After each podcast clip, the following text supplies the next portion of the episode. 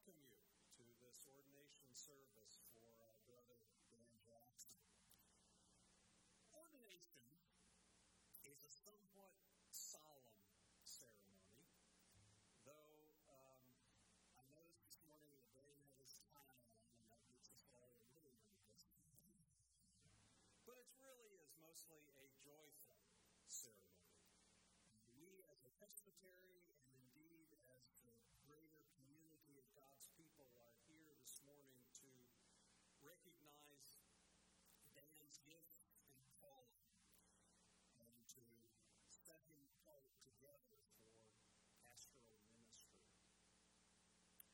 demonstrated his, his uh, competence and his fitness for this recognition by passing a series of, we think, pretty rigorous exams. I think Dan might agree. Oral and written before the committee of presbytery and before the entire presbytery. But equally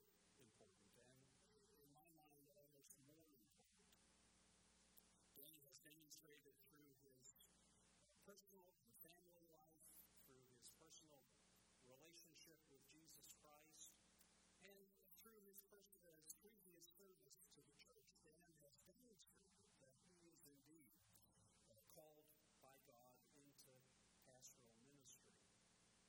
Now, a little later on, uh, the ruling and teaching elders who are here will be reenacting a ritual that actually goes all the way back to the first days of the church, and indeed probably has some antecedents going back to the Old Testament. That is, we will be laying our hands on them and praying for them. Other things, that act signifies or symbolizes the passing on of the ministry gifts of the Holy Spirit to Dan. And it also signifies, I think, our solidarity together as colleagues in ministry with them. And that sense of solidarity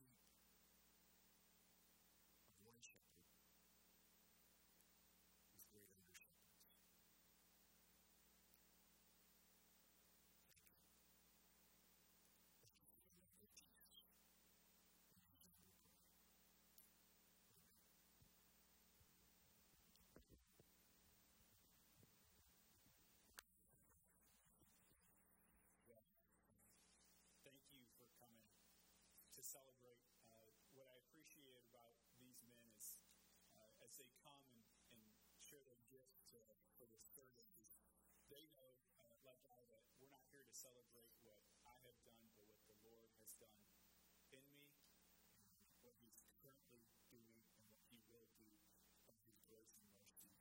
We celebrate the Lord today in. Uh, one of the really neat things about this service for me is that I get to have some of my heroes in the faith come together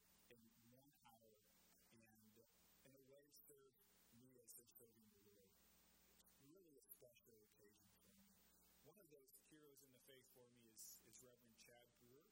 Uh, Chad, I first met Chad when I was at the University of Missouri as a sophomore in college. I might have met him briefly as a freshman, uh, but we got to know each other as I was a sophomore in college. And Chad was doing college ministry at the University of Missouri. And we formed a great relationship, uh, and we really um, had a wonderful time of pursuing Christ together and better understanding the love and the gospel of Jesus Christ.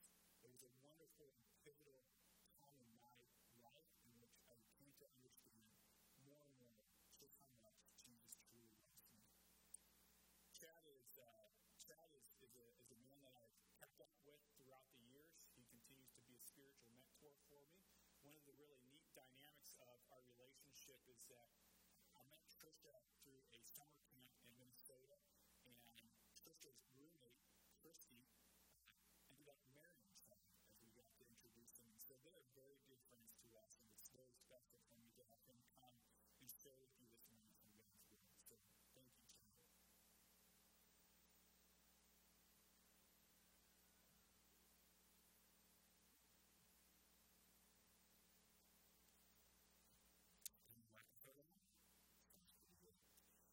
Well, it's, it's a real privilege to be here. It's a privilege to be a part of what the Lord is doing in Dan's life. It's, it's a privilege to be around other ministers. I know their names, and now I get to see faces. Uh, it's a privilege to see old friends, some of Dan's family and Trisha's family that I haven't seen for a while. So it's it's a real privilege to be here. And I've done a lot of writing on Dan, if you can't tell. He was my first student in ministry at the University of Missouri. Uh, the first wedding that I ever did was Dan and Trisha's wedding. Uh, this is my first ordination sermon that I've ever done before. And Dan and Trisha introduced me to my first wife. So I've, I've got a lot riding on me. I think I think much of Dan, and, and I think much of our Lord. So let's go to Him in prayer, and then we'll look into the Word. Father, thank you for a chance to, to come together to celebrate you, Lord, uh, and what you're doing in this world.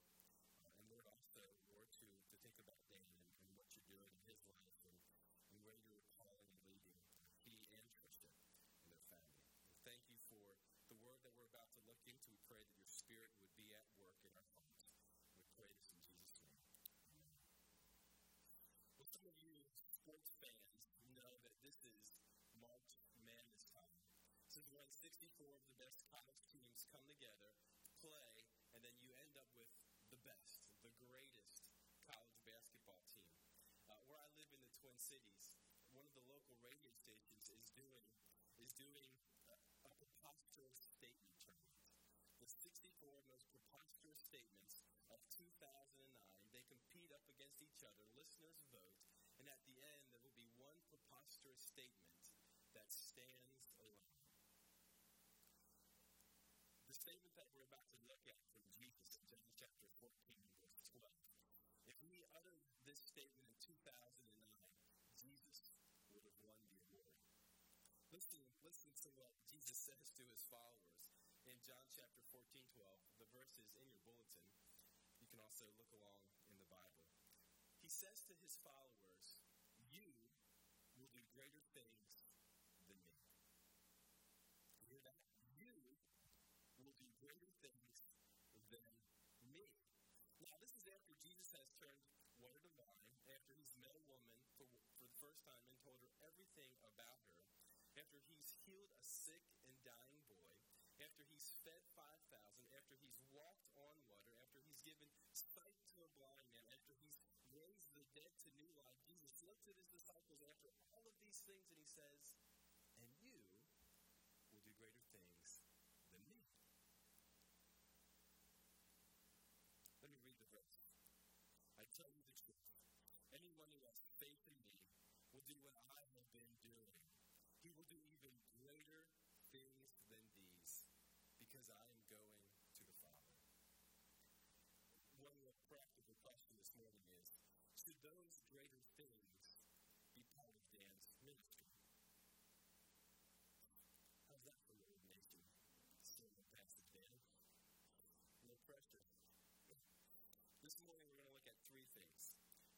great statements. We're going to look at the greater things, and we're going to look at the greatest thing. So look at this great statement, the greater things, and then the greatest thing. So who is this great statement for? That you will do greater things than me. In other words, is it for Christians today? When Jesus is talking to his 12 disciples here in John chapter 14, he's just washed their feet. They've shared the Passover meal, which was the Last Supper. After the meal, Jesus says to them, You will do greater things than me. So certainly we know that he's talking to his disciples. But if you, you look at verse 12, we also know that he's talking to future believers. He says, I tell you the truth, anyone who has faith, anyone who has faith in me will do what I have been doing. He will even do greater things. When Jesus says, greater things than me, he's talking to Christians. So then, how can Jesus make this great statement to us? How can he say this to us?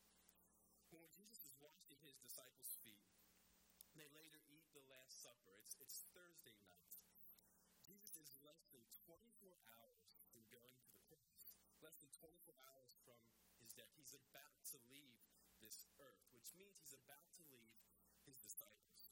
After they eat the, the Last Supper, he breaks the news to them. He says, I'm only going to be with you a little bit longer.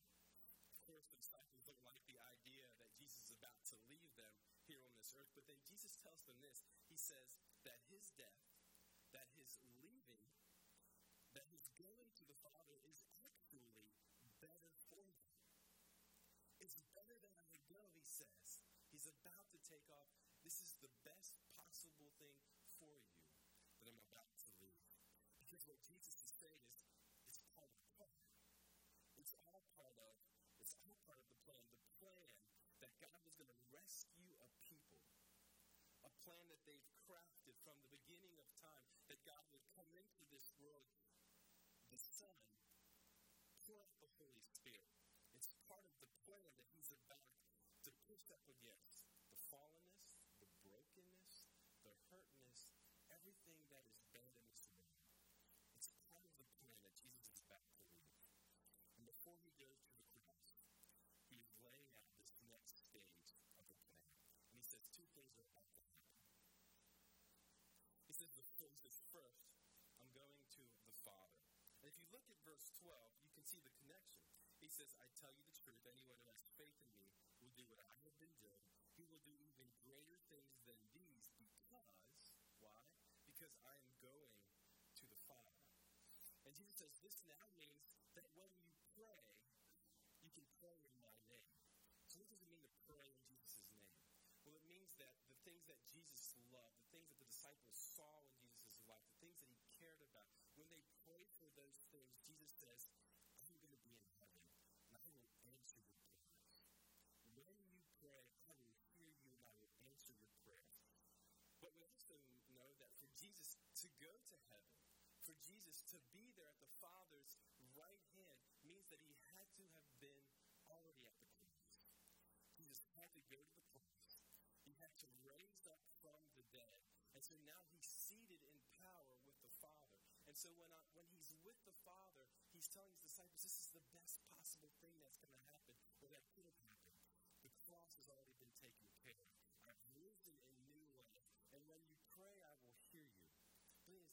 secondly, he says, I'm sending the Holy Spirit.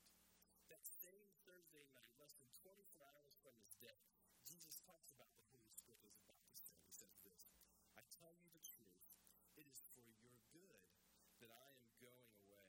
Unless I go away, the counselor, the Holy Spirit, will not come. But if I go, I will send him. It's part of the rescue plan. When Jesus goes back to the Father, when he ascends to the Father, that's when the Holy Spirit is poured out. And we know this is significant because the Holy Spirit is going to come with power. Now, where does he get that power? Well, it's a power that he did not have before Jesus ascended to the Father because it's Jesus' resurrection power. And so the Holy Spirit comes with resurrection power, and now he's going to indwell all believers. And so there's a power that believers now have access to that they did not have access to even when Jesus Christ was on this earth. And so that is one of the reasons why when he says, You will do even greater things than me, he's not just being nice to the disciples. He's not just trying to pound their hearts, but he's saying, something beautiful is about to take place. So, what are those greater things? What are those greater things that Jesus says future believers like you, like me, will do? What are those greater things? Does that mean like we will be David Copperfield and we can saw somebody in half and then bring them back in complete fullness? Does that mean we can go to Lambeau Field and take our five routes and our two rolls and miraculously multiply them to feed 78,000 people on game day? Does that mean that we'll be able to walk across the Green Bay or Lake Michigan? That's not what Jesus seems to be saying. I think the key, one of the keys to understand what these greater things are that we will do is to understand how Jesus introduced his ministry, then to understand how Jesus introduces the ministry of the Holy Spirit. And of course, there's going to be real implications for the introduction of Dan's ministry as we understand the Holy Spirit's and Jesus' ministry. When Jesus begins ministry, after he's been tempted, when he's been out in the desert, he walks into first sermon that we see there in Luke chapter 4, he opens up Isaiah chapter 61, and this is his introduction to his ministry. And this is what he says about what he's come to do. He says, The Spirit of the Lord is on me, the connection to the Spirit, because he has anointed me to preach good news to the poor. He has sent me to proclaim freedom for the prisoners and recovery of sight for the blind, to release the oppressed, to proclaim the year of the Lord's favor. Purpose wasn't just to do unbelievable miracles, but was really two things to proclaim salvation, to tell of the plan, of God's rescue plan that he was about to accomplish on the cross. And the second thing is to relieve physical suffering in this world. Proclaiming the salvation he's about to accomplish on the cross and to relieve suffering, which also will be connected to the power of the resurrection. He's come to do those two things. Notice how he introduces the Holy Spirit. That same last night, Thursday night, less than 24 hours before his death, he says about the Holy Spirit, when he comes, he will convict the world of guilt in regard to sin and righteousness and judgment. In other words, the Holy Spirit is going to come and powerfully work in people's hearts to convict them that they have been living in opposition to God. That the lives that they have decided to live for themselves has not been the, the lives that God has wanted for them. And He is going to come and He's going to begin to convict people that they have not loved God the way they were meant to love God from the very beginning. For God has loved them. And that they have not loved their neighbor, their neighbor, the people that they know around them who have been broken by the fall, emotionally, physically. He's going to come and convict people of those very things. And in doing so, he's going to bring salvation. And he's going to begin to bring healing. He's going to push up against the effects of the fall. Is he going to do it? How is he going to do these greater things? It's through you. It's through you. It's through the church. This is how he's going to do it. This is how the rescue plan moves on by the power of the Holy Spirit. It's through you. It's through the church. The greater things that we will do will be done pushing up against the brokenness in this world. This is the new phase in God's rescue plan that Jesus is leading us here. And this is what we're celebrating today. This is what we're celebrating here this morning. These very things, these greater things that are being he- accomplished here in Green Bay. And I want you to see the big picture of what's taking place this morning because it's really significant. But years ago, God raised up a people here in Green Bay, and they wanted to be part of a fellowship of believers that would take the Bible seriously and that would take Jesus seriously. And so they started New Hope Presbyterian Church because they knew that God had been gracious and merciful to them.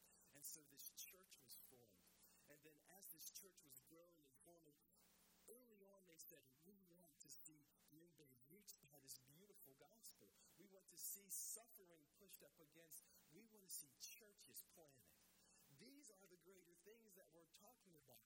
And so they put their money behind it, they put their prayers behind it. These are the greater things that we're talking about. And they brought in Dan Jackson. Dan Jackson came to be a church planter eventually. And now this is the day that we're celebrating. New Hope is pushing him, sending him off to do these greater things. And Dan is answering God's call to do these greater things. And there are people Jacob's who are feeling called by God to be part of these greater things, to take the gospel out to Green Bay, to push against human suffering. The greater things that Jesus is talking about, we are celebrating here this morning. It's the power of the Holy Spirit that is beginning to change and transform Green Bay. And He's going to do it through you. So, first of all, just let me say, well done. Well done. New Hope. Well done, Jacob's Well. Dan, well done for being faithful Christian, for being faithful to answering the call of Jesus. And let me remind you and encourage you to keep on keeping on, proclaiming the gospel, pushing up against the physical effects of the fall here in Green. These are the things that New Hope has been about and will be about. These are the things that Jacob's Well is going to be about. These are the greater things.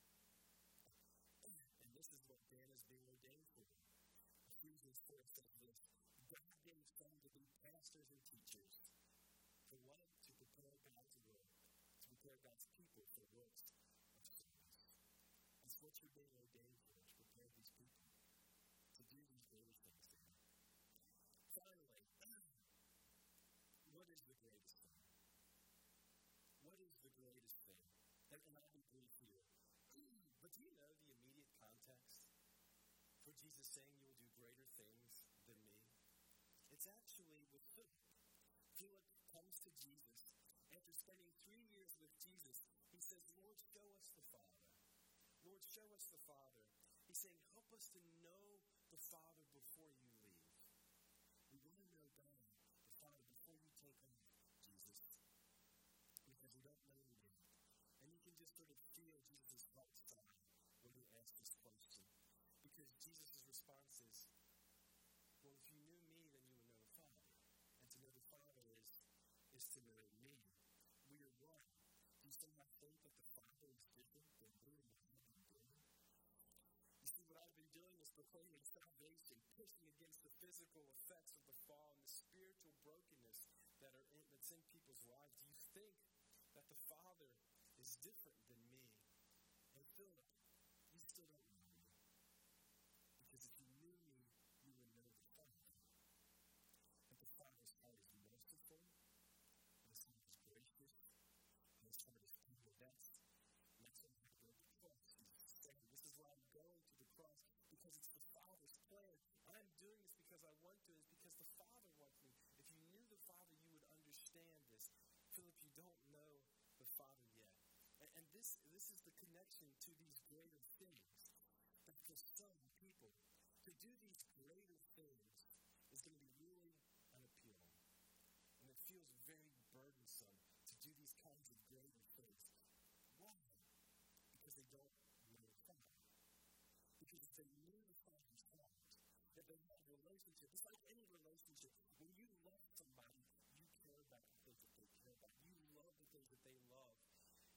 Some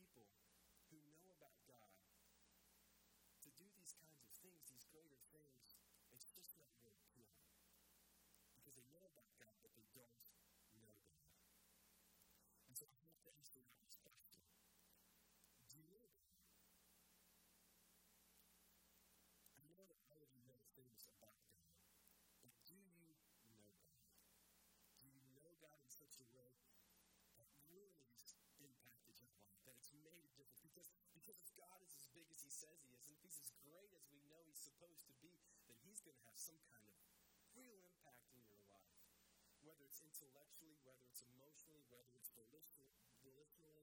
He's going to have an impact in your life. Let me ask you these questions. Emotionally, have you ever hated your sin? Truly hated your sin because you know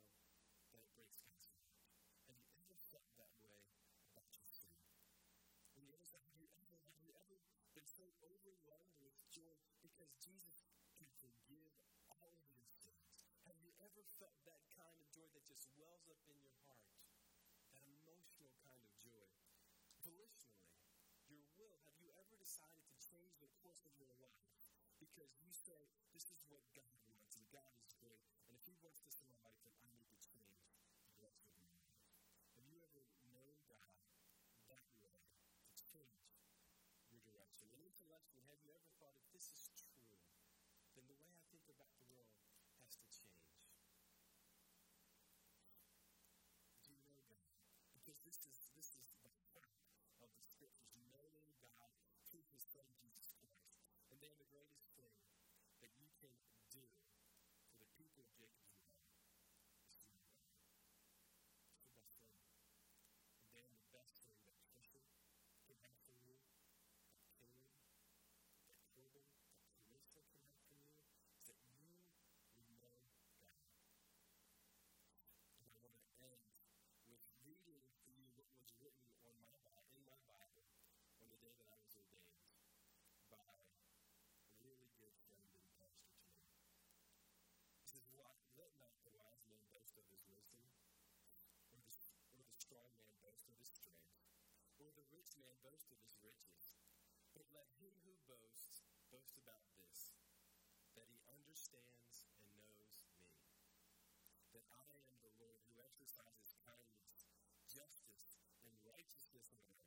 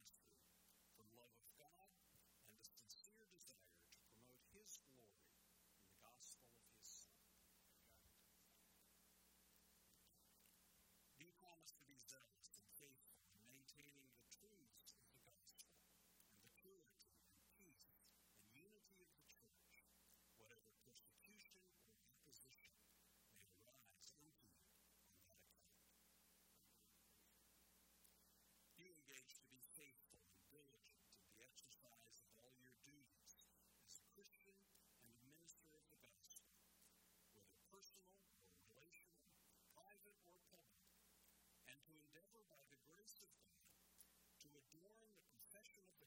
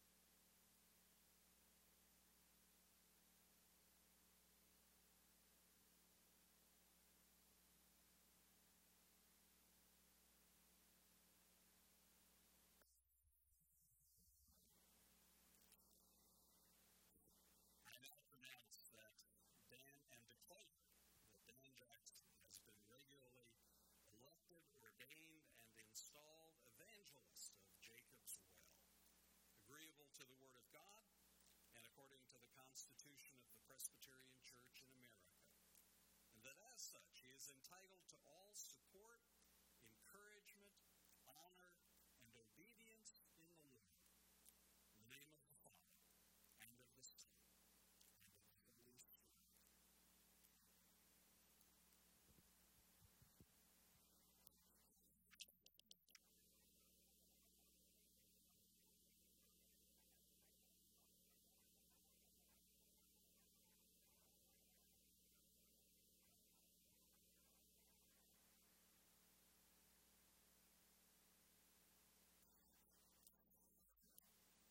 It is always certainly a dangerous thing, and a service such as this, where you have multiple pastors speaking.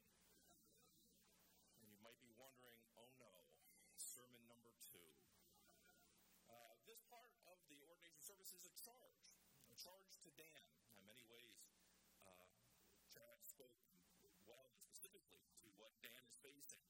But in light of the, the laying on of hands and the questions of ordination, this part is a more specific reminder, once again, of what uh, has just happened here, of the solemnity, seriousness of these proceedings.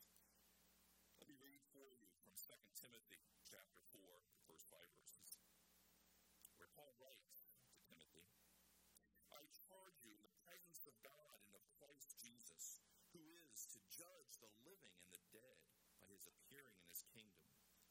Preach the word. Be ready in season and out of season, reprove, rebuke, and exhort with complete patience and teaching. For the time is coming when people will not endure sound teaching, but having itching ears, they will accumulate for themselves teachers to suit their own passions, and will turn away from listening to the truth and wander off into myths. As for you, always be sober-minded, endure suffering, do the work of an evangelist, fulfill your ministry. Brother in Christ, you now have been inducted into the charge of presbytery to be with that charge the powers of evangelists to seek a, a new church to be planted here in Green Bay. Talk about that as a sense of organizing a church to say nothing to mean that it's in a disorganized state now, but with looking forward to what God is going to do in the coming months and years by His grace that you will accomplish here. You accepted this call, and by the authority of the presbytery, you have been commissioned to preach the word, to administer the sacraments. And so, in the name of the Lord Jesus Christ, the great head of the church, I charge you to give full proof of your ministry, to follow after righteousness, godliness, faith, love, patience, and meekness. Yours is the considered the first and highest office in the church for both the dignity and its usefulness. And it's incumbent upon you to remember how varied and manifold the duties to which you are called. There are many titles that are often used when we speak of someone serving in this office. One, even as a Presbyterian, who is still often uttered as the word bishop, overseer. It is that understanding, indeed, you are an overseer of God's flock, and you will have that watchful care of God's people. You are either guide, their leader, and they are called to follow you as they see you follow Christ. That means your example matters. Certainly, in the sense of following Christ and his righteousness and living a life that is in accord with what Scripture commands. The other aspect of being a bishop and overseer is to lead them in repentance. Allow your brokenness before Christ to be seen and understood. Perhaps not in all the nitty gritty details, but that they would see you as one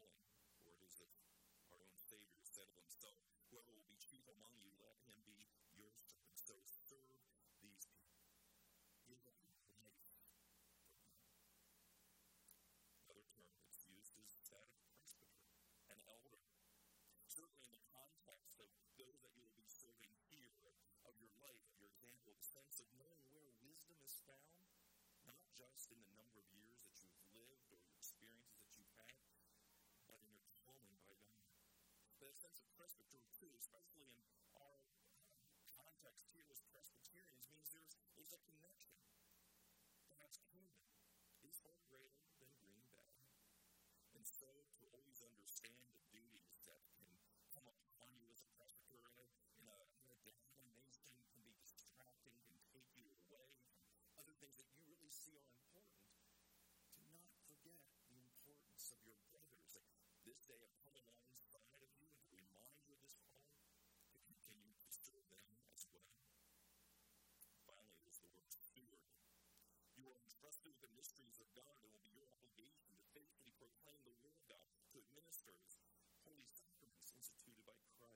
So to uphold the work and the worship of the church, which Christ is the great head, he's glorified in it. And so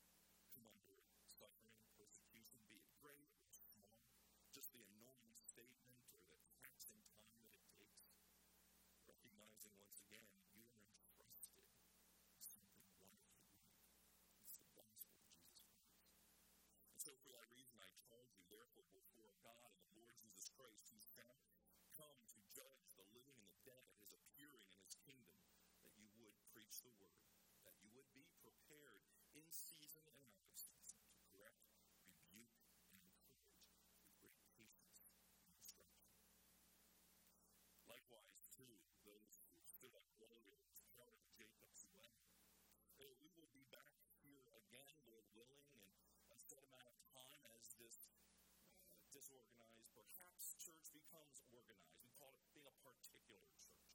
Some of the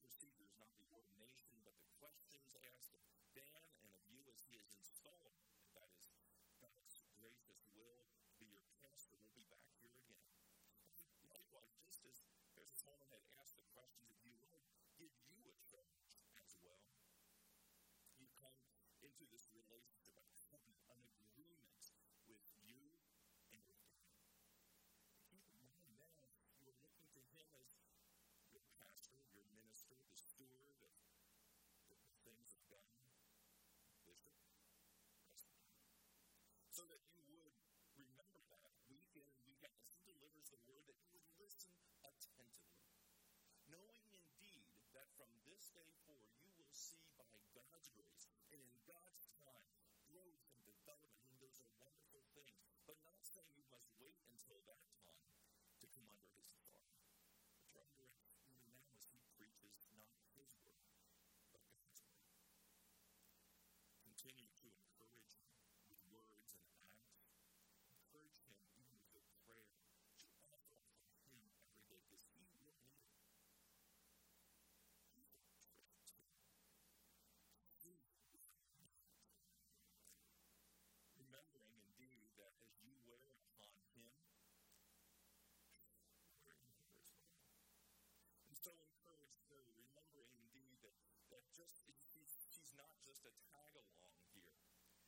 so much of this service, and rightfully so, speaks